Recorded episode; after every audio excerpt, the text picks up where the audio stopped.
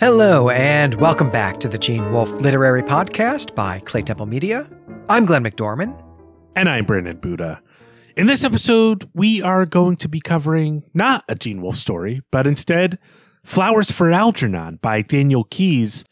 This story was originally published in the Magazine of Fantasy and Science Fiction in 1959. This is another episode in our string of episodes here on the show that were commissioned by Patreon supporters. I was really excited to read this story. And so I just want to say a huge thank you to the listener, the supporter who commissioned this episode. Yeah, thank you so much. I was really happy to revisit this story. I haven't read it since eighth grade, and I'm really glad to revisit it. I had a great time reading it a second time around. I think it's required reading for a lot of kids. So I was really happy to read it now as an adult, and we'll get into all of that as we go along. But Glenn, let's recap the story for those who don't already know it. Well, we try pretty hard here to preserve the narrative technique of the story that we're, we're covering, the author we're talking about, or at least to share a good chunk of that technique with you. But in this case, that is, I think, going to be very difficult to do. Flowers for Algernon is a first person story, and it is a series of journal entries. These are called progress reports. The progress that is being reported on is the progress of the narrator. Uh, his name is Charlie Gordon, and he's 37 years old.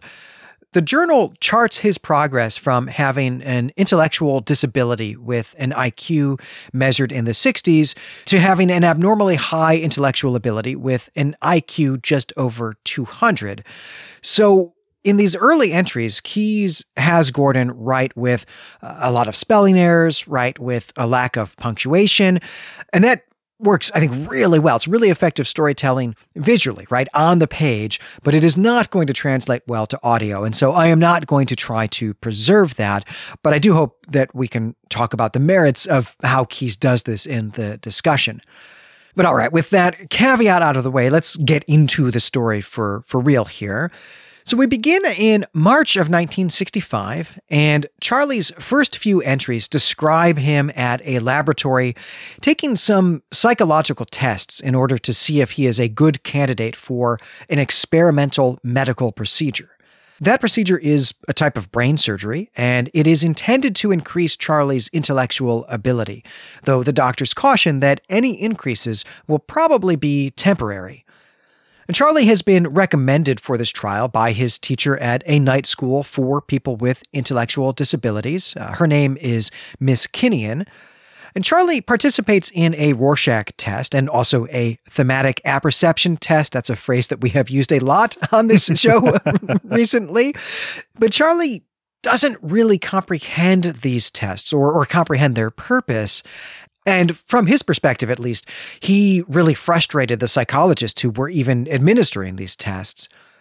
And Charlie also meets a mouse named Algernon, and he has to race Algernon in solving a maze, and Algernon, the mouse, wins.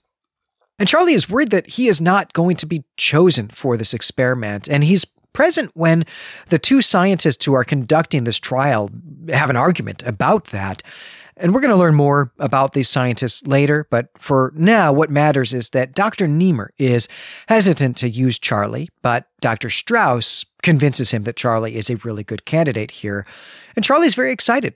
Keyes does such a great job at the opening of this story here, not just by you know using the uh, craft technique that you mentioned at the top of the show here, Glenn, but really in giving us character motivations. We learn Charlie wants to be smart. He has some kind of mysterious internal drive that pushes him to want this. We also learn about the character traits of some of the doctors that are revealed, or at least, you know, as a duo, we learn that doctors Nemur and Strauss are prone to conflict about the experiment. And that at least a part of this conflict over choosing Charlie as a candidate has to do with this mysterious innate drive that Charlie has. That we learn that Dr. Nemur in particular is concerned about this kind of innate ambition that Charlie has. And, you know, Nemur is the driving force behind this experiment. What he wants, Nemur, is to make a new breed of supermen. So actually, like what I picked up on the, in this read was that we're getting something pretty dark going on in the background of this story. Some of the scientists who'd almost certainly be villains in a comic book type of setting uh, are acquiescing to have Charlie triple his intelligence, even though there are some qualms about this. There are some things about Charlie that can't quantitatively be measured. Um, you know, and that inability to have a quantitative measurement on Charlie's drive and motivation are concerning. They almost make him ineligible for the experiment. Uh, and so, yeah, there's so much going on here, so much clarity in the uh, jumble of Charlie's prose. It's such a great opening to the to the story, and uh, I, I'm blown away by it. I am as well. I, I think the way that Keyes has has already built up the world of his story for himself, right? Perhaps through some discovery writing, or you know what we're seeing here, perhaps is just excellent use of a revision process, but that he's able to describe that world from the perspective of an outsider, essentially, who doesn't grasp everything. And this is a fairly common thing that we get in speculative fiction. This is how you know, this is certainly one of the ways that you can introduce readers to your your fantasy world or you know your space opera world or whatever that might be but it's unusual for us to get that in what is, uh, you know, for for the you know what is a contemporary setting. Though for us, this is now a historical setting, but at the time was a contemporary setting. And I really love the way that he is able to to do this. He, he makes this world seem really mysterious. He shows us that there is something happening behind the scenes, something that is, I guess, a kind of mystery that we're going to want to know more about. And it's a really excellent hook at the beginning of the the story that already has some other hooks too, right? Because we're also emotionally invested in in Charlie Charlie is an extraordinarily strong character with an explicit goal, an explicit objective, and he has a means of achieving that goal. And we want him to achieve that goal, which is that's how short stories are really meant to meant to work. That's a highly successful short story uh, format or formula there. So yeah, Keyes is working here with I think two real hooks that get us to buy into, to invest in this story. One in the the character's goals, and the other in the, the sort of mystery of the world. It's awesome. And I just, you know, before I, I turn the mic back over to you here, Glenn, to continue along, I really want to emphasize the language that, you know, Charlie overhears about wanting to create supermen and the uneasiness that I think that's meant to cause the audience, though it's sort of buried in Charlie's um, inability to approach just what Dr. Nemur and Strauss are trying to achieve.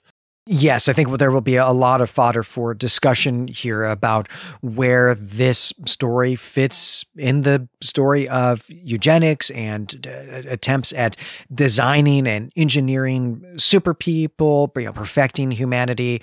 Uh, I think that's an important context for this story for sure. Keyes also worked for Stan Lee, I should point out, for a good part of the 50s and I think into the 60s as well. And so he he he was deeply immersed in that sort of comic book world. And uh, I don't think that's going to play into our discussion too much, but I, I, it's just to say that Keyes knows exactly what he's doing here.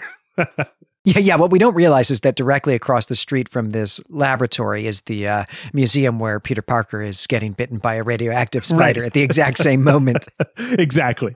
All right. Well, Charlie has his operation on March 10th, and then we get his next journal entry on March 15th. And I'm going to recap now up through April 20th, though I am going to do it a bit out of order for, for people who are, are, are reading along with us here. Charlie stays at the lab for a while as the scientists conduct more tests, and Charlie also has to keep racing the mouse Algernon. I mean, just over and over again, but Algernon always wins. But Charlie now knows that Algernon has had the same surgery that he has and is three times as intelligent as Algernon was before. Now, Charlie is discharged from the, the hospital or this laboratory's care, and he returns to his normal life, though he does have to go back to the lab for an hour every night for continued testing. At the end of the month, Charlie stops coming to the lab because, well, he, he hates losing the race to Algernon every single time. And so Dr. Strauss comes to see him at his home. And he gives Charlie a TV that he has to play while he sleeps. We don't really know what this device is or what it's playing, but I, I guess the idea is that it is doing something to stimulate neurological activity while Charlie is sleeping. And now we see Charlie's intellect developing. Uh, we also see his emotional intelligence developing as well. He develops a real empathy for Algernon's captivity. He's also reading Robinson Crusoe with Miss Kinnian. And Miss Kinnian begins to teach him about punctuation, which he doesn't get right, but about which he is extremely enthusiastic. And this is one of the places where I think seeing the text on the page is just a lot of fun. We also get a glimpse of Charlie's life. Charlie is a janitor at a it's a factory of some sort and when he returns to work, he is obviously recovering from some surgery, a kind of head surgery, and people at the factory make jokes about it. These jokes are not kind. They're they're pretty mean actually, but Charlie thinks that these jokes mean that people like him and are his friends. Now, they aren't his friends. We, the readers, we know it, and it's heartbreaking that Charlie doesn't know it. I mean, this is this is really visceral here at this this part of the story. And in early April, some of these so-called friends take Charlie out for drinks at Muggsy's saloon. And they get Charlie drunk and they laugh at his antics. And then they send him out to get a newspaper and a coffee. But then while Charlie is gone, they just leave the bar.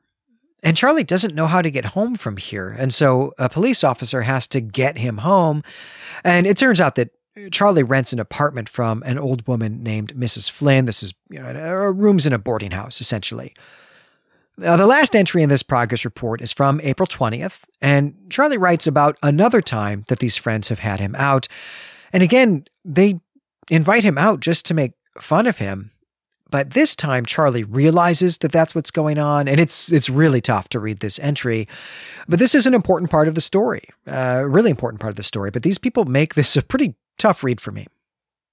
This story was taught in my eighth grade English class. I was on the like non-academic track in middle school, uh, so I can't be sure if it was taught in any of the other eighth grade classes. Though I suspect it was because in part of what we see so much of in this section. You know, I, I vividly recall um, not reading this part of the story, but seeing in eighth grade Cliff Robertson's performance as he realized that people were making fun of him in the film Charly, that's based on on, on the novel uh, that's based on the short story you know, when you're a kid, I don't know if you think so much about the fact that other people with feelings exist and you can be pretty cavalier about hurting other people in the name of good fun. And I think what Keyes has done here is set up a really strong contrast between real empathy for others, you know, thinking about how you might feel if you were in another person's position, um, or maybe finding an analog to their situation that you can relate to, and just a sense of uh, a type of bonhomie maybe. And and what I find to be brilliant in Keyes's brief exploration of this topic here in this passage in this section is the way that Charlie is learning about empathy, not just in this coworker business, but through his felt connection with Robinson Crusoe. It's a novel that he's reading. And then he realizes that he's the butt of his coworkers' jokes and that he doesn't actually have friends and that he's as alone as Robinson Crusoe is. And Charlie realizes then that he's the core part of a sustained dynamic of really a cruel uh, geniality, a cruel bonhomie. And Keyes captures the difference then between genuine care for others and that good time feeling. And it's just beautifully done. It is so affecting. But that isn't actually what stands out to the story to me now. This this empathy bits, the empathy bits, as I've said, are very effective. Um, but I don't know if the impact they once had on me quite still holds. Maybe I've learned empathy. Uh, you'd have to ask people who know me whether or not that's true. um, but I'll just point out a few more things that show up here. Um, so that we can bring them up in our discussion as as I highlight them. But first of all, besides this surgery that makes you smart, there's this other sci-fi element to the story that's brought up here and that's the sleep training device which is somehow designed to teach the subconscious mind of the sleeper.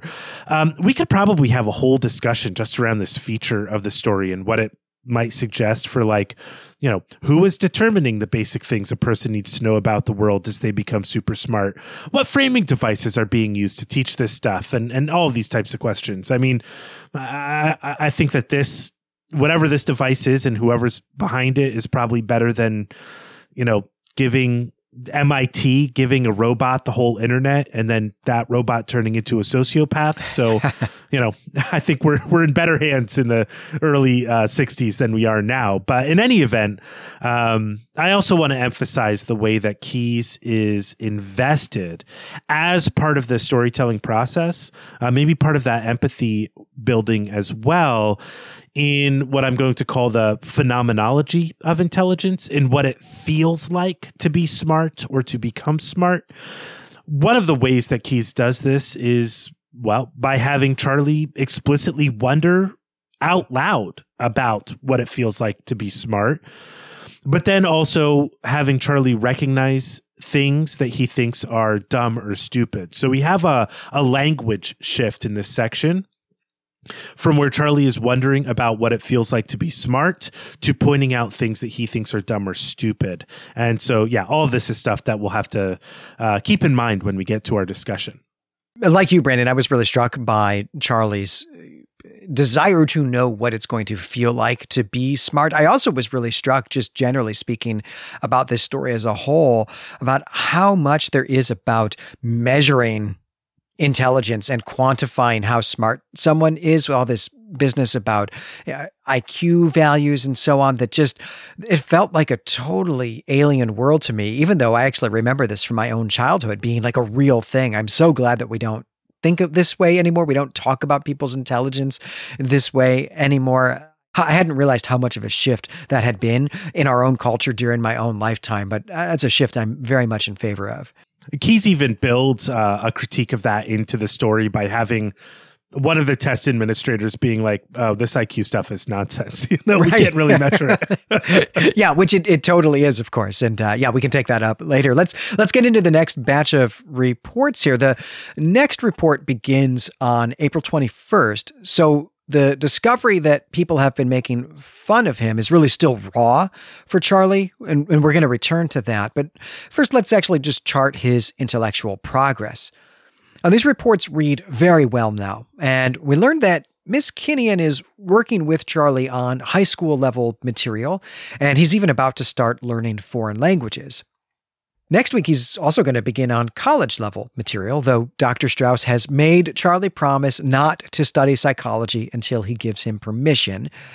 And Charlie continues to be tested. Uh, he takes another Rorschach test now, but this time he understands what it is, and he gets pretty upset when the person who administers the test says that he had explained the test to Charlie in the exact same language that he did this time because Charlie feels like he's being tricked or, or has been tricked. But of course, it is simply that Charlie is now able to understand the concepts behind these tests, and he wasn't able to understand them before. Doctors Strauss and Nemur then take Charlie and Algernon to the American Psychological Association's annual conference, and they create uh, quite a sensation there, though we don't get any more detail than that. We don't really get specifics. And then finally, by May 15th, Charlie has surpassed the intellects of Doctors Strauss and Nemur and is shocked, I mean, shocked, I tell you, to discover that their expertise is so small in scope and that neither of them can read Hindi or Mandarin. But now let's turn our attention to what is going on in Charlie's life outside the lab. Charlie devises a new way to line up the machines in the factory where he works that will dramatically increase the productivity of the factory and and save the owner of the factory $10,000 a year. Uh, and so that owner gives Charlie a $25 bonus. And that was on April 25th. But then by April 30th, Charlie has quit this job. A quitting was not Charlie's idea, it was his coworker's idea. All but one of these coworkers signed a petition demanding that Charlie be fired. And the one employee who did not sign this petition really levels with Charlie that his intellectual transformation is unsettling. And she compares Charlie with Eve eating from the tree of knowledge, uh, though obviously this coworker here named Fanny does not, I think, quite have have this quite right. I will say. but at any rate, Charlie writes, "They've driven me out of the factory. Now I'm more alone than ever before." Now, this continues a few weeks later when Charlie goes to a restaurant all by himself and observes people making fun of an employee with an intellectual disability. And the real issue here is that Charlie found himself laughing at some of the jokes. And suddenly he is furious with himself and he berates the other customers at this restaurant and berates them for their behavior. There is one more thing to report about before we come to the end of these two entries, and that is Charlie's relationship with Miss Kinnian. Charlie invites her on a date, and they have a, a pleasant time. Three weeks later, they are on another date, and now it's clear that Charlie has become too intellectual for her. She's not able to talk with him about his new interests, and he doesn't know how to meet her where her interests are.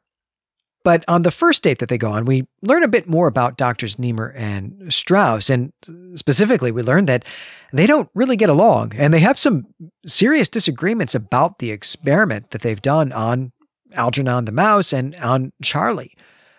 Uh, Dr. Nemur, uh, he's the psychologist. Uh, Dr. Nemur wants to publish their results right now, but Dr. Strauss, the neurosurgeon, he wants to wait until they are sure that the intellectual transformation will keep, that there won't be some kind of regression here.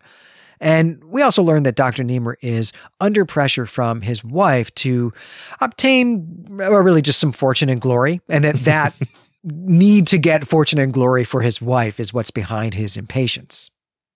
Even though Charlie is presented or aware of the details of this apparently pretty bad relationship between Dr. Nemur and his wife, he doesn't let that information, that knowledge, we might say, make him jaded or cynical about romance because, right, in this section, we see him fall in love with Miss Kinnian, though he's unable to really do anything about it.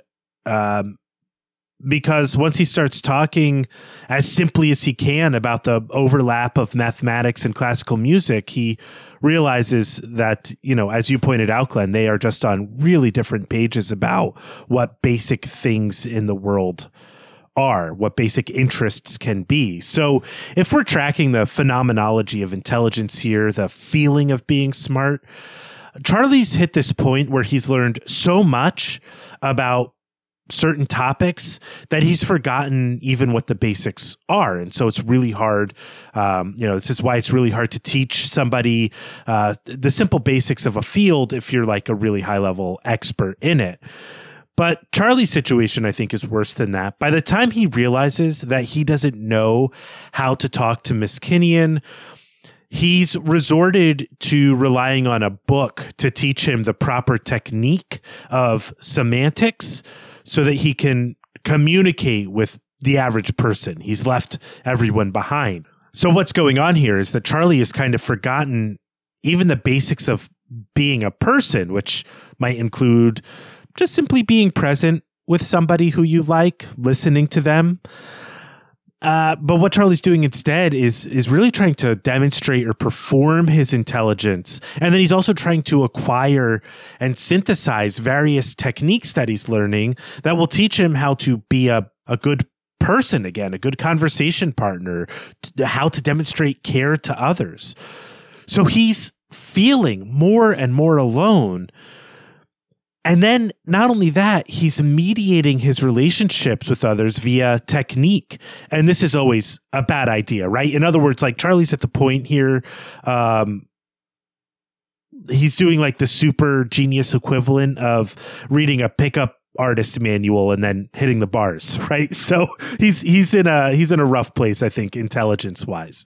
I mean, the transformation that we've seen in Charlie is the equivalent of going from you know being a, a, child to an adolescent to an adult in just a matter of days, which is, not a good way to do it for for anyone you know wh- wherever they might be starting with their intellectual ability. This is not a good way to go through it because you miss all of the experiences that really let you hone your emotional intelligence and your social skills and so on and charlie just hasn't had any of that and so even as we see charlie being a, a victim of a lack of empathy by other people. Now we're seeing him get to a point where he is struggling to empathize with other people himself, right? The ability to feel the same way that someone else does, to put yourself in someone else's shoes, to to to think about it or to speak about it metaphorically.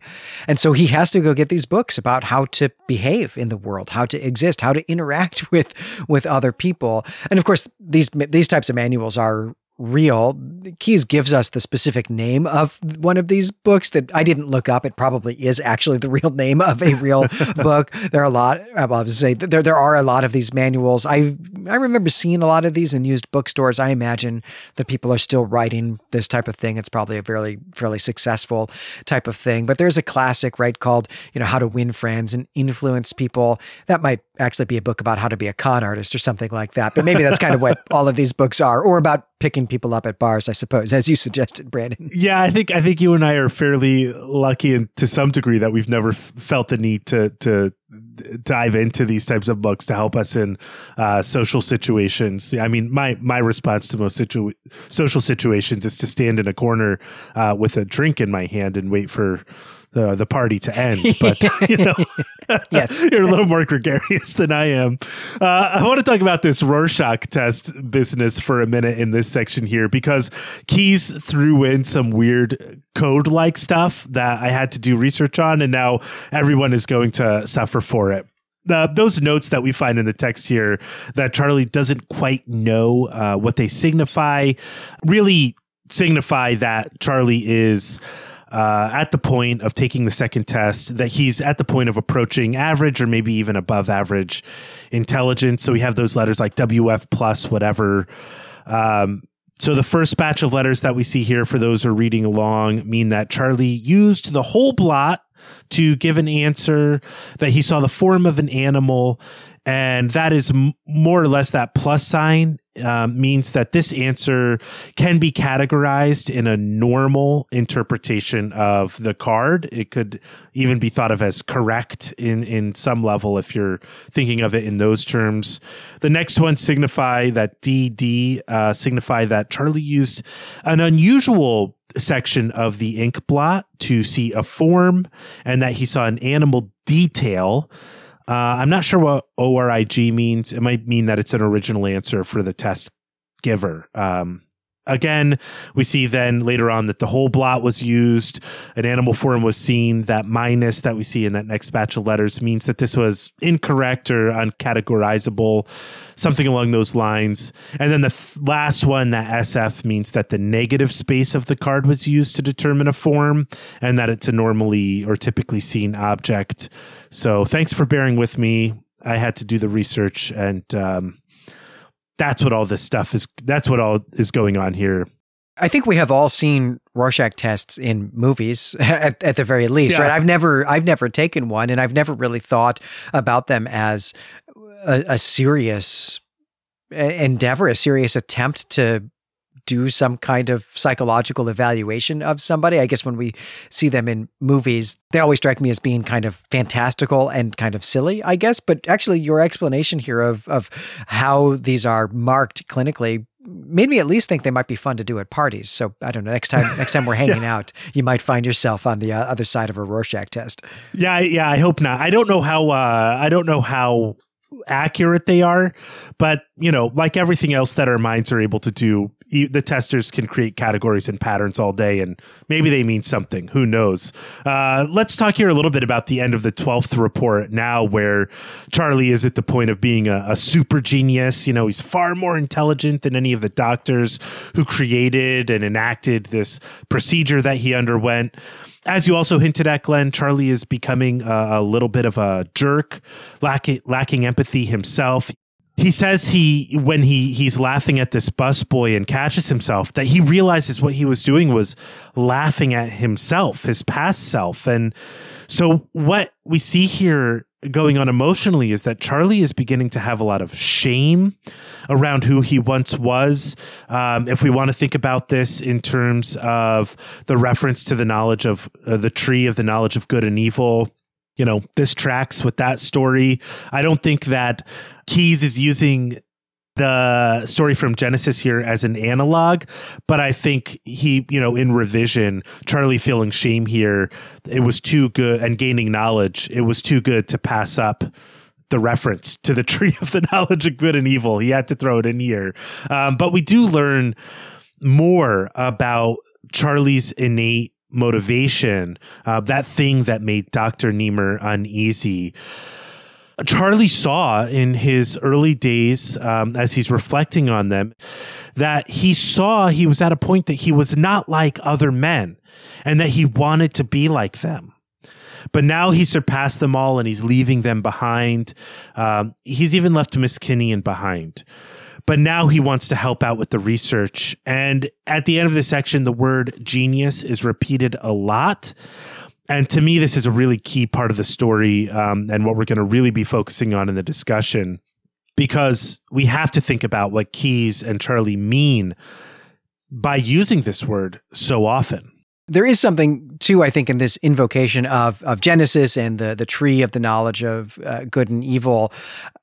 Keyes commenting on some anti intellectualism that we find so often in American culture. That maybe is something that we we can talk about in the discussion as as well. Kind of you know where Keyes is landing on this, what actually he's trying to to do by giving us these characters at the the factory. I think they're working for us on a number of levels, but we are quite close to the end of this story here. We've only got one report left, so I'm going to uh, take us there. And this report covers May 23rd through July 28th.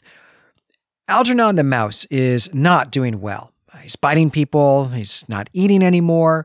It's clear that this does not bode well for Charlie, though no one will actually say this to him. But Charlie now moves into the lab. Uh, he's just moves in as a working scientist. He's trying to figure out what is happening to Algernon and also how to stop it from happening to him. But he doesn't succeed. And his own scientific research now disproves the hypothesis of the experiments uh, and concludes that the surgical technique just cannot be used on other people.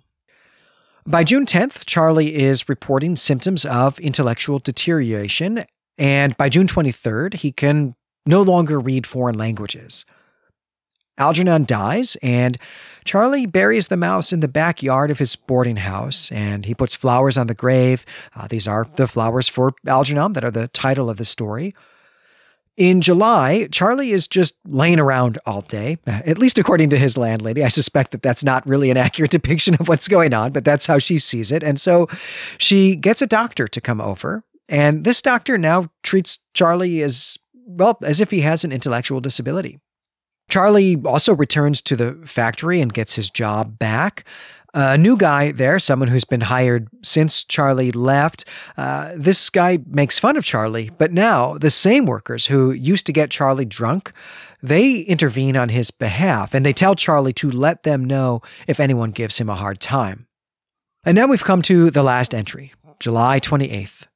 Charlie has been regressing such that he is now returning to the life that he led before the operation. And he's even forgetting that time has passed, that there's been anything between. And so he goes to Miss Kinnian's class, even though he's not enrolled there anymore. And Miss Kinnian gets really broken up when she talks with him, and she even runs out of the classroom. Charlie realizes his mistake and he leaves before she comes back. And now he decides that he can't live in New York City anymore, that he, he wants to move someplace where people won't know his story. And the entry now turns into a letter to Miss Kinnian. It's a letter in which Charlie says that he's going to keep trying to be smart he's going to keep practicing reading. And then he says goodbye and he asks her to tell Dr. Nemur not to be such a grouch when people laugh at him. He says that uh, if he can learn to laugh with them, he'll have more friends. And the letter and the story ends this way Please, if you get a chance, put some flowers on Algernon's grave in the backyard. Yeah, it, it's it's a crushing ending, uh, though there are other things that really, I think, apart from this this melancholy end here or this uh, sad end that I remember particularly from the the film version of the movie. As I said, that I watched in eighth grade. The second most impactful moment from that Cliff Robertson film that I still carry with me to this day as as a as a I don't know maybe a traumatic image almost in my mind. Like I, I go to it often. Is a scene where Charlie in, in the movie, um, and you know it's written so evocatively in this story as well, can feel his intelligence slipping away. He remembers what things used to be like when he was smart, but he's not smart enough to be smart anymore. And it's it's such a tragic image, uh, both in the story and the film, that shows and demonstrates what it's like to have knowledge of what's behind of what's beyond that sort of limiting horizon that we all have to use a sort of philosophical term so that we we know that there's something beyond that horizon but there's no way to reach it. The horizon isn't say like a a wall that we're boxed in by that we don't know is even a wall but literally a, a line that we can know there's something beyond I tried to watch the Cliff Robertson version of this movie again, but I don't think it's streaming anywhere. There is a Matthew Modine version of the movie that was made a decade or two ago, and I started it, but I had to turn it off after 10 minutes. I thought the performances were a little embarrassing and hokey. Um, but I, I, mean, based on that, I'm, I'm almost afraid to go back to watch the Cliff Robertson version, even though he won an Academy Award for his performance. But right, in any event, this ending is a gut punch. We learn in this section also that Charlie's dad abandoned him and his mom, probably as we pick up on because of Charlie's slowness. Uh, Charlie goes back to being someone who can only understand that sense of bonhomie um, as being a good thing rather than understanding any sort of social context behind it. So, as we head into the discussion, Glenn, I wonder what your first encounter with, with this story was. Did you have to read it for school? I did not. Something we should say just to clarify is that there are two different print versions of this story. One is the short story that we have just read, and then the other is the novel version of this. The also written by Daniel Keyes. He took his short story and expanded it into a novel that was published in 1966. The short story won the Hugo Award for Best Short Story in 1960. Then the novel won the uh, Nebula Award for Best Novel in 1966. I think it may have also won a Hugo uh, as well. So there are those two different versions of the story. And then, yeah, there are a lot of different film adaptations as well. There's this film with Cliff Robertson that you're talking about there from 1968. Then, yeah, there's this, I think, the year 2000 film with Matthew Modine. But then there's all sorts of like other adaptations, TV adaptations, or things that are loose adaptations and homages to them. There is definitely a line about flowers for Algernon in Buffy the Vampire Slayer. It's a line that Xander says. And I had never read or seen any adaptation of this until actually just a few years ago when I read the novel version of this story. Even though it's you know proliferates, uh, the you know I knew the title, I knew the name, I under and I had a basic sense of what it was enough to get you know to get Xander's joke, essentially, right? But I had never read this before, and I, I, found it's a shame that I I hadn't. I I found the novel to be utterly heartbreaking. I found this short story also to be heartbreaking, but but actually perhaps more intellectually focused than the uh, the novel was. And I'm I'm really really glad to have read them. But I've been very interested, Brandon, to discover that you read this in school. It, it you know, nobody knew about this story when I was in school. And I think that you're right that one of the things that makes this worth reading in eighth grade is that a part of the story, at least, is about bullying people who are different from you. And that is something that uh, kids that age need to get some empathy for. It's a you know, it's a social problem that kids that age are encountering. So I'd actually like to know about your experience reading this in school. I mean, did it have any kind of impact on you? Did it make you think about things that were going on in your life or reevaluate the way that you were behaving or the way your friends were behaving?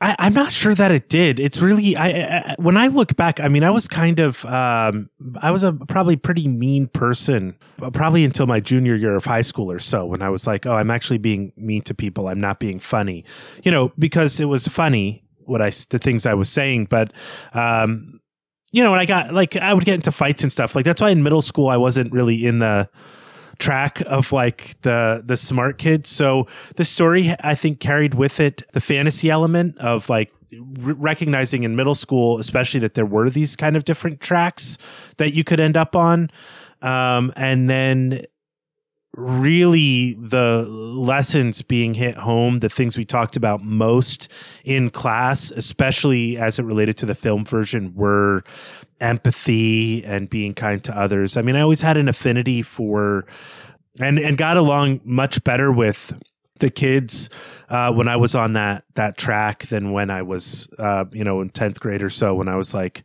oh, I can do math. You know, I do know how to write a sentence without making a lot of errors. So yeah, it, it's really weird my my own personal history with this story, but the, there's a lot that have it's always stuck with me. That feeling I think especially as I mentioned that there's something beyond the horizon and and not quite knowing how to reach it uh, is an image that's always really stuck with me.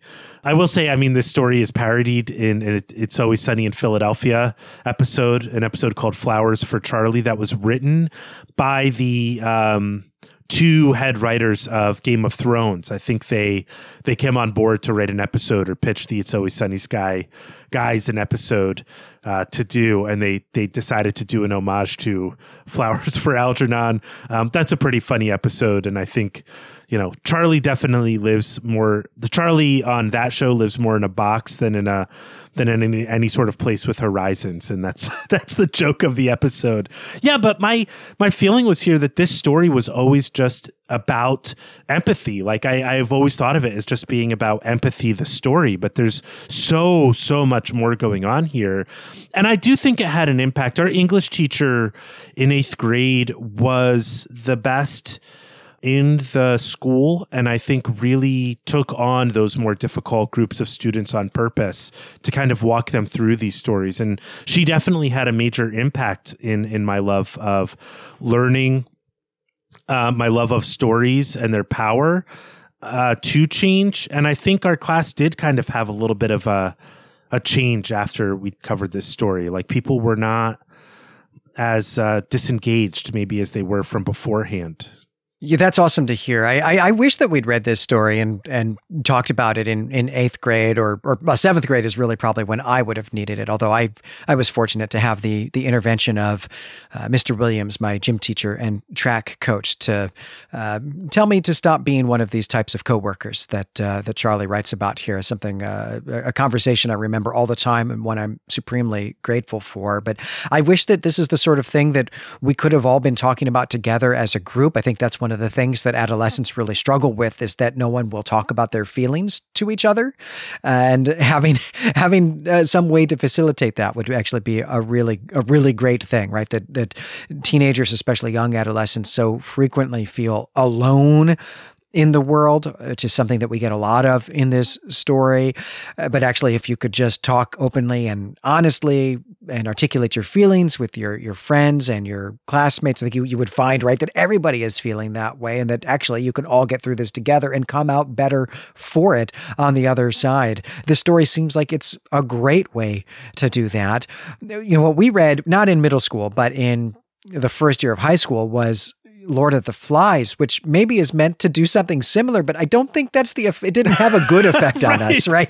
No, that emphasizes uh, the power of tribalism and becoming a tribal leader. You know, so maybe really different than uh, being the funniest guy at the dough factory.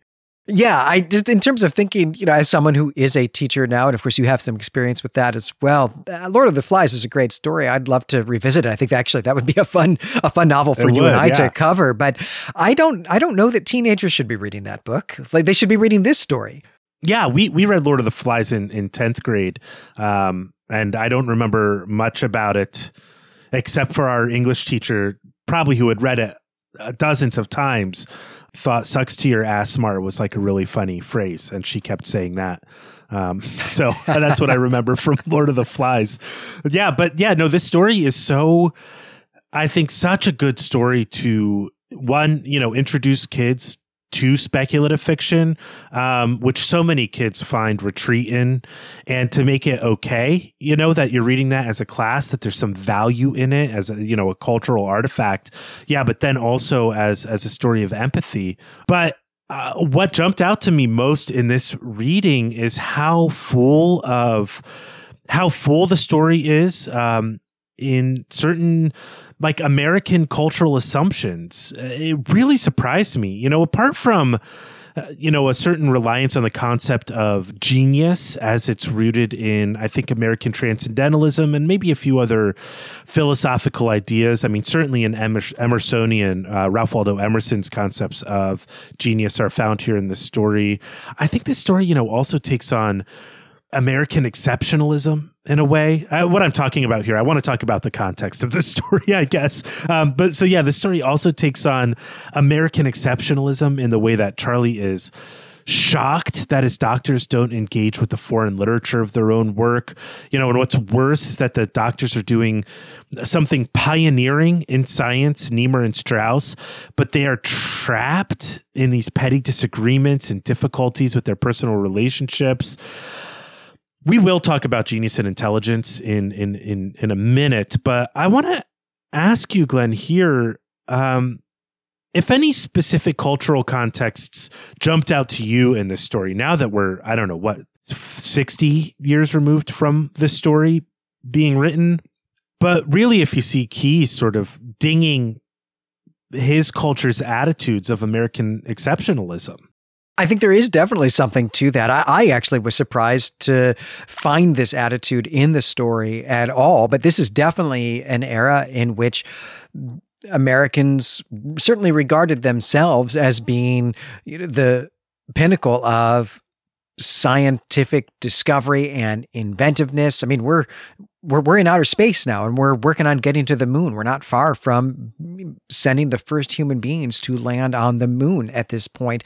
And there is a real sense, right? It's an important part actually of American culture at this time in the early phase of the Cold War or the, you know, post post-war era that Americans can do anything they set mm. their mind to. And here in this story, we've got Keyes saying actually some really great work is being done in India and China. And these two scientists can't even read the journals that this work is being published in. And if they could, their work would be better and maybe they wouldn't be making mistakes. And then, and then science and, and human knowledge in general would be more efficiently and, and more effectively advanced. That's a, a that was a really surprising critique and, and subtly, eh, you know, in, in, in the story, but I, I was surprised to find it here at all it really shocked me to see this, you know, and, and, and you know, I use the word pioneering there on on purpose because that pioneer spirit and American exceptionalism kind of go hand in hand. Like we can go anywhere and do anything um, because we're the best, and we're bringing, you know, it's kind of uh, a sort of cultural oh, colonialism is too loaded of a word, but a cultural exporting that we believe, you know, and especially I think in the after the Second World War, there was still a strong strain of belief that we were the top culture in the world and uh, the things we did were the best. And it's still here today. Like, why we don't need to learn other languages, right? Like, we don't start children learning other languages in first grade, which is the right thing to do because they can um, just pick up the language instead of it being taught to them, you know, with grammar rules and all that stuff, which would be, uh, you know, something you'd tack onto a, a, middle school and high school level course like we do with English. Uh, the, these attitudes about American greatness are really here. And that Daniel Keyes is saying, now, now hold on a minute. Why maybe he's not asking why we have this attitude, but maybe he is a little bit looking at um, the cults of uh, the the culture of American greatness and uh, American exceptionalism, and you know how do we even get to say we have this attitude when we're not even able to really engage with other cultures. Uh, we've kind of closed ourselves off. Those that's another sort of horizon that we've limited ourselves to. And I, I was surprised to see that here. Really surprised in this story. Though, of course, I think it is also equally pointed that who's not mentioned here is the Soviet Union, right? It, it, it doesn't right, matter right, that Nemur right. and Strauss can't read Russian. That doesn't matter. And I think that, that that might actually have been more the way that a contemporary reader of this story would have would have seen that line as that, you know, because this is a story that is set like five or six years in the future, and the this phase of the Cold War was fairly tumultuous, in fact. And so uh, perhaps there's something embedded there uh, saying that in five or six years, uh, the Soviet Union isn't going to matter either. And that it really is actually India and China are going to be, you know, those are going to be the, the close competitors in science and technology for the United States, which I suppose is true now, uh, but was not true in 1965 when it still was the Soviet Union for sure. Well, I want to return to this concept of genius that I think is the the core question of the novel. You know, I think there are some assumptions around genius as a concept that permeate the story. And I want to get into some nitty gritty philosophical concepts, though they'll still be very broad, uh, of genius that I think Keyes is relying on here. But I want to focus on the story here. So the first question I want to ask you, Glenn, is why do you think Nemur and Strauss want a world of Supermen? Why do they want to create World of Supermen? And why is genius tied to this concept of superiority? Right. I mean, the basic question that I have here is what are they up to? We, we don't really know. We don't know what the goal is. Like what is their research what is their research specialty? What are they trying to accomplish? Are they actually trying to create a new species of super people or are they trying to help people with intellectual disabilities? It's not clear to me which of them actually really is their goal. I do suspect that it is make a new species of super people. I think that the idea is human beings are pretty smart. We're the, the smartest creature on the planet, right? We're the best tool users there are. The tools that we've invented actually already have us in outer space. We are going to be on the moon soon. That's inevitable. Uh, dolphins are pretty smart. They're not going to the moon. Chimpanzees, pretty smart. Uh, they're not going to the moon, and at least not until we have a nuclear apocalypse that then turns them into something more akin to humans. and well, Charlton Heston will put a stop to that anyway, right? That we're we're smart.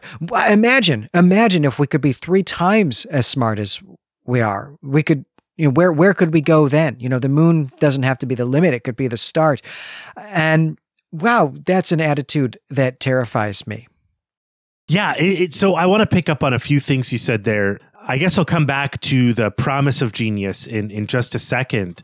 Uh, but I want to hone in on what you were thinking about with what their uh, research goals are. And I they use the word Superman here. They use the word Superman here. This is still at a time, I think, when this word would have been tied to Nietzsche's writing to some degree, though. Of course, we have the the comic books, and we know that uh, Keyes was tied into that comic book community a little bit.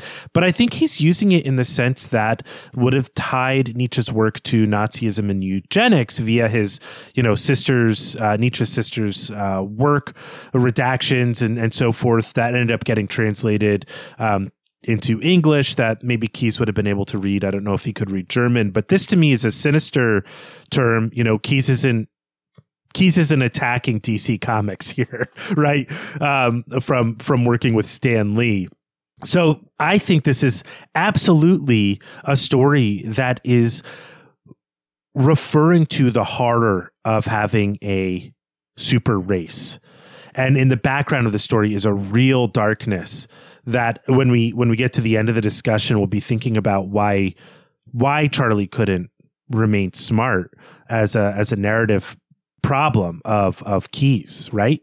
Well, yeah, and this is something that we do see all over the speculative fiction of the 50s and 60s. I mean, for me anyway, the the pinnacle of this is Khan from Star Trek. I mean, most people know Khan from the 1982 film The Wrath of Khan, but that's a sequel to a 1967 episode of the original series.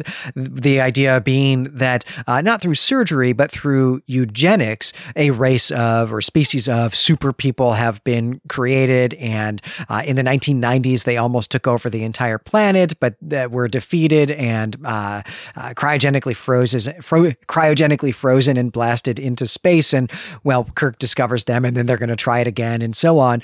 This was a thing that people really were taking seriously. I mean, there was certainly the idea that human beings are a kind of unfinished clay that can be perfected into something better, something super, was a prominent idea eh, from you know, about 1870 through most of the 20th century, but culminating, of course, in the mid part of the 20th century. I mean, the Holocaust itself is part of this story.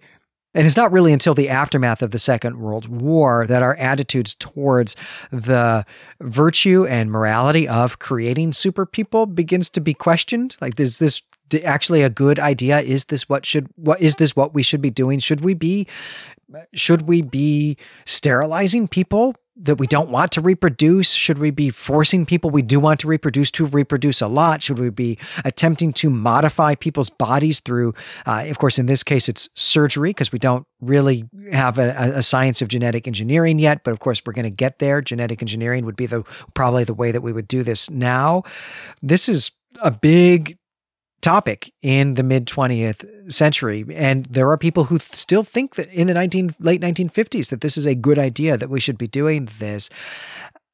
And this is not really a cautionary tale about that right? Because charlie doesn't develop into some kind of superhuman person or doesn't develop this super intellect and then you know try to take over the planet or do something horrific. So it's not a cautionary tale in that sense. But it is a cautionary tale in the sense that we see him actually be just as ostracized by being uh, super intelligent, hyper intelligent, as he was when he had a lower intellect.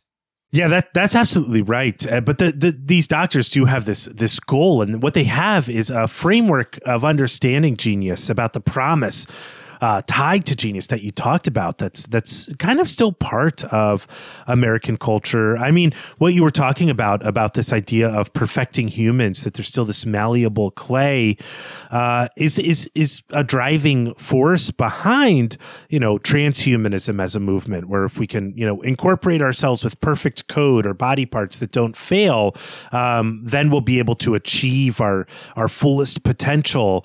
And this is uh, something I find to be be extremely distasteful, but you know, I think it goes back to this idea that there is this genius. It's it's part of this maybe uh, American philosophical movement of the American transcendentalists. And really, Ralph Waldo Emerson was the writer on genius here. He was really into this idea.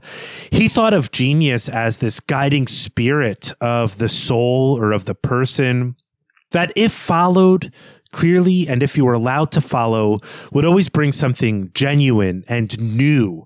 Really the newness is what matters into the world. So genius then for emerson isn't necessarily tied to intelligence but to expression to the, the pure expression of one's truest self. And i mean this is really clumsy language, but I think we can find elements, or at least elements that are analogous to to Emerson's thinking here in the story. So, on one level, we have to see that Charlie's genius, if we're using this Emersonian framework here, that Charlie's genius is tied to his motivation. So. I, I brought up this up a few times here, Glenn. Um, but what do you think Charlie's motivations are in this story? And do you think they change as he becomes more intelligent? I think they definitely change. I think that what motivates him at the beginning or what you know what what makes him want to volunteer for this procedure this experimental treatment is that he is is not some desire to become super or to become a genius it's a desire to be able to connect with people on their level he knows that he is different from most of the other people in his life, that he's on the outside in some way. And I think that he, he wants to learn how to do the things that he sees other people doing around him. One, I think he's curious about what those things are, but I also think he wants to be able to have deeper friendships with people, to have real relationships with people. That seems to be his his intrinsic motivation here but then yes as he develops this super intellect he gets this brief period where he actually is in a kind of community and society with people. It's like a few days, right? He gets like one good date with Miss Kinnian and is on good terms with his coworkers at the factory for like two days before they turn on him. And then now that he is super smart, this is when he starts his own transformation towards mad science in some way. Uh, this is stymied by the realization that he is going to die uh, that he's going to lose his intellect and is probably going to die from this procedure, the same way that Algernon seems to have, and wants to try to do something to forestall that, but then also does seem to be motivated by the idea that he wants to make his experience and also his impending death meaningful uh, that it will have it will make some contribution to human knowledge that it won't have been for nothing right? That seems to be his motivation at the the end. So yeah he goes through several different motivations here about why would a person want to be smart? What is uh, what is genius for? What does genius mean? What are we meant to do with it?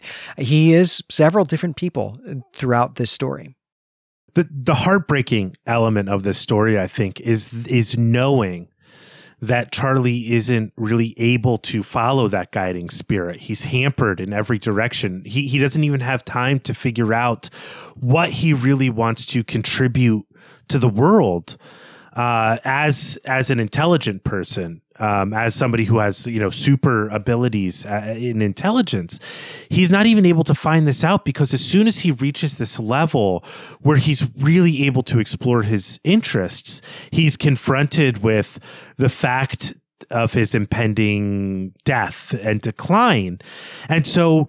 Th- th- there's this sense that if we're looking at this story as Keyes on one level, um, using this in American transcendentalist concept of genius, that Charlie's genius could never even be discovered, though his intellectual gifts may flourish, because he is now tied. His gifts, as an uh, his intellectual gifts, are now tied to self preservation and his survival rather than to use another kind of emersonian term his ability to have self-reliance and i think that's just a brilliant way that keyes is looking at one the way we tie uh, genius to intelligence but then also saying it's not enough to be intelligent because you have to have the means to explore your genius. Having a good mind isn't enough. And and part of the heartbreak of the story is knowing that Charlie is is crushed from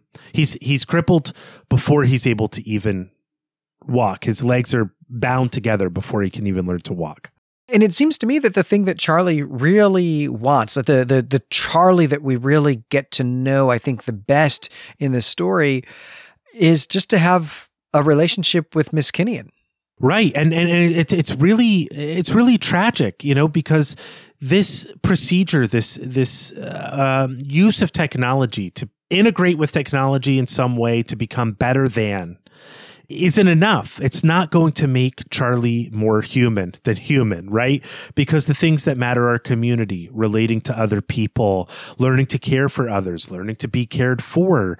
Uh, and, and so I think that's another level at which we see this reference to the Christian conception of the fall that we can't fix ourselves, right? That, that, that's not going to be enough to make ourselves super smart might come with its own drawbacks. And death is always going to be, we're always going to be confronted with death. So, unless you're going to remove death from the equation, um, these technological uh, solutions are never going to confront the fact that we fail and miss the mark as human beings, right? Because maybe what it means to be human is to fail in these huge ways or to be confronted with our d- impending death or you know something along those lines. And i so i think keyes is really at least looking at in terms of looking at american transcendentalism concepts of flourishing and concepts of the genius is actually really engaging with a rather uh, sophisticated discourse on these matters in this story I, I do think, uh, also thinking along these lines of comparing Charlie and his superior intellect to doctors Nemur and Strauss, maybe Nemur especially, is that uh, Dr. Nemur is a grouch and probably should learn to laugh at himself a little bit more and he would have more friends that way and so on that that perhaps is is true he's certainly written that way from charlie's perspective and so it's easy then to think of Dr. Niemeyer as something of a villain, or at least as something of a jerk, right? Who we wouldn't want to hang out with. Eh, but he's, it's really, but it's really just that Dr. Niemeyer is human, that he's got other thing that there are other elements in his life other factors in his life that influence the way that he behaves. That it's he's not just some pure person of science who wants to science for the sake of science. He is also someone who's trying to have a career that he wants the accolades of his colleagues. He has relationships with other people who want things from him, expect things from him that bleeds over into his professional life. And so he's fully enmeshed and entangled in a community, you know, a web of people, I guess, overlapping communities. And that's something that Charlie, when he realizes that, also just looks down on, looks at that with disdain and and to and to me that was a real heartbreaking bit here where it has actually cast Charlie in the same role, or at least a similar role, as that of his coworkers at the the factory, where he's looking down on these scientists for being humans, for having relationships with other people and goals that are not just pure science. I, I found that kind of heartbreaking. It is really heartbreaking, especially when you look at you know the character uh, from literature that Charlie most relates to is somebody who has been uh, abandoned or left alone from a community and is is is stranded i guess is the best word on a desert island and is truly alone. I mean uh, you know we know that robinson crusoe meets a monkey friend um, but that's not and, and and maybe that same type of relationship that is what Charlie is feeling that his best hope for community is people but they're monkey friends to him in the same way you know he but he's ultimately alone with the only only the only person with the intellect he has. He's been stranded and now he can only interact with monkeys. And so it's a, this is a brilliant story. I mean it really is so full of other uh, so so full of brilliance. There there are other concepts of genius at play here that i want to touch on. One is uh, that, that one one concept of genius here that Keyes also looks at uh, that we mentioned is the adherence to technique or the application and understanding of technique. You know, using knowledge as a tool to navigate in the world, to mediate the world through uh, the use to mediate your relationship with others and your encounters in the world through the use of tools and using knowledge primarily as a tool to do so. Um, and then the last uh, concept of tech, uh, the last concept of genius here was related to that promise, that hope of genius. And it's the hope that genius or a really high intellectual capability would create some kind of new horizon of understanding and interpreting the world, to use maybe Heideggerian terms here. Um, but the idea is that something, someone with a great intellect would lead us to a new level of understanding the world. And it has this kind of hegelian whiff of progress to it that that that the hope is that if we apply this broadly into everybody one of these people with their intellect will lead us to the golden age. Did you feel like one these were here but really it, that if Keyes was supporting any of these concepts of genius in the story or do you find the story to be really more critical of a kind of cult of genius that we still really appear to be participating in today to some degree with, you know, hero geniuses like Elon Musk or Bill Gates. Uh, so I've talked a little bit about the speculative fiction and maybe especially science fiction context for this story in terms of uh, uh, of Star Trek, but maybe we should talk about it a little bit in the context of Dune as well, right? Which is uh, com- comes along not too long after this story that is messianic, right? It is exactly this kind of genius that that Paul Atreides is, right? And so, yeah, I think here as well that Keyes is saying, no, no, no, hang on, that's not that's not a good idea. I I think that that is actually the plan of Niemeyer and Strauss. That that's that that's sort of what they're after here is to create all these, you know, is to create a number of super intellects in the hopes that uh, at least one of them will solve a lot of problems that the world is is having. But I don't think that Keyes thinks that that's how we're going to find our way out of this at all. And I think that this is actually why Dr. Strauss and especially Dr. Niemeyer are humanized so much. And I think that maybe even this is really a big part of the point of making this a story about empathy. That really the superpower that humans have is not intellect, but empathy, right? That what matters is emotional intelligence, the ability to care for and care about other people, to see the world through their eyes, and to want everyone to flourish that that's actually how we get to a better world it's it's not through brilliant scientists doing brilliant science now I think is a really good time to mention, just in, in light of, of what you said, that, uh, you know, I read an interview uh, from Daniel Keyes that was uh, from 90, 1997, I think it was in a Locus magazine. And he mentioned that his editor for the short story wanted him to change the ending so that Charlie is has a happy ending. He gets married, he gets to remain a genius. But Keyes refused, and I guess we're both in agreement that he was right to do so. And I think you gave an excellent reason narratively why the story would fail if Charlie succeeded. And, you know, I, I really feel that Charlie's operation being successful would be a bad deal for all humanity. I guess we both really feel that way.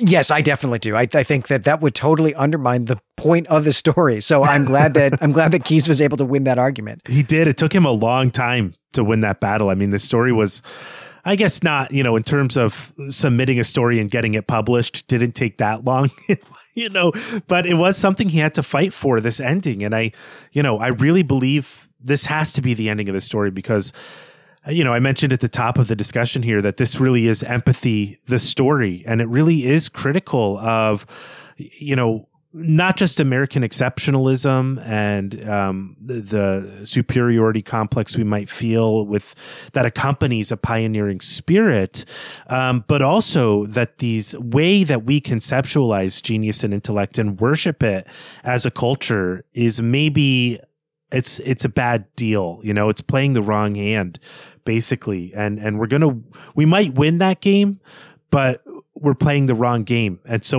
we might lose the game we should be playing uh, in emphasizing genius and intellect uh, above uh, care for others, community, um, understanding, you know, what it takes to sustain a, a local community, all of these sorts of things. The science can give us an education of and on, you know, but um, maybe shouldn't be the end goal of of being of of a culture as well. Well, the last thing I want to talk up here uh, is ostensibly we're science fiction podcast, and and we haven't talked at all about the science fiction elements of the story. There were really only two that I saw. One is the operation itself, or the technique, really, the operation technique that turned Charlie into a genius, and then the sleep machine that teaches Charlie's subconscious. How did these elements work for you? You know, just as encountering this as a sci-fi story, it's it's in a science fiction magazine obviously you'd see why this story might get published for its other benefits, but just as a science fiction story, how did these elements play for you?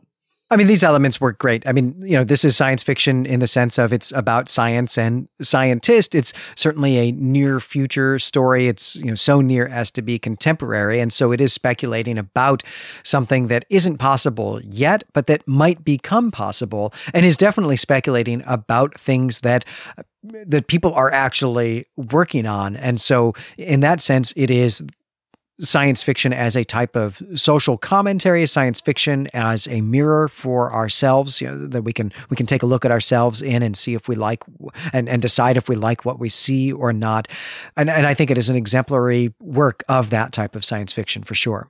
Yeah, I really, I really loved this, uh, you know, subliminal speech sleep machine. It just reminded me how big uh, subliminal messaging was, and the idea of the, that the subconscious could be taught, and instead of it just being this like raging ocean of chaos that you know we just aren't aware of because it wouldn't benefit us to engage with it. I think that much. Um, yeah, it's just it, I love it. I love that sort of engagement with you know popular psychology and the idea in these ideas of you know you can teach yourself yourself while you sleep. I don't think anything like that. I think the last time I saw that was in like a Freaky Friday movie, maybe the Lindsay Lohan one. I can't remember.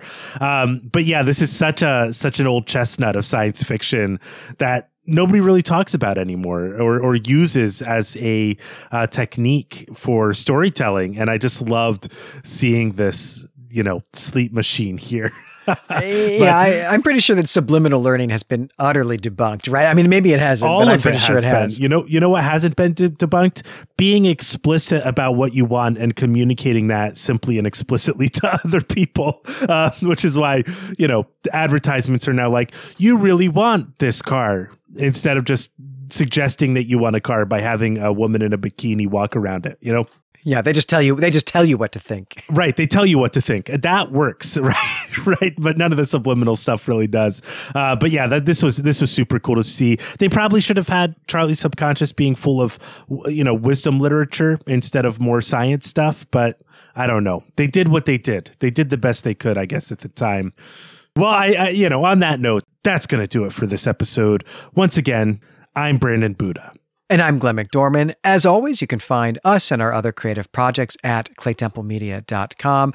I want to say thanks again to our really generous Patreon supporter who commissioned this episode, along with several others.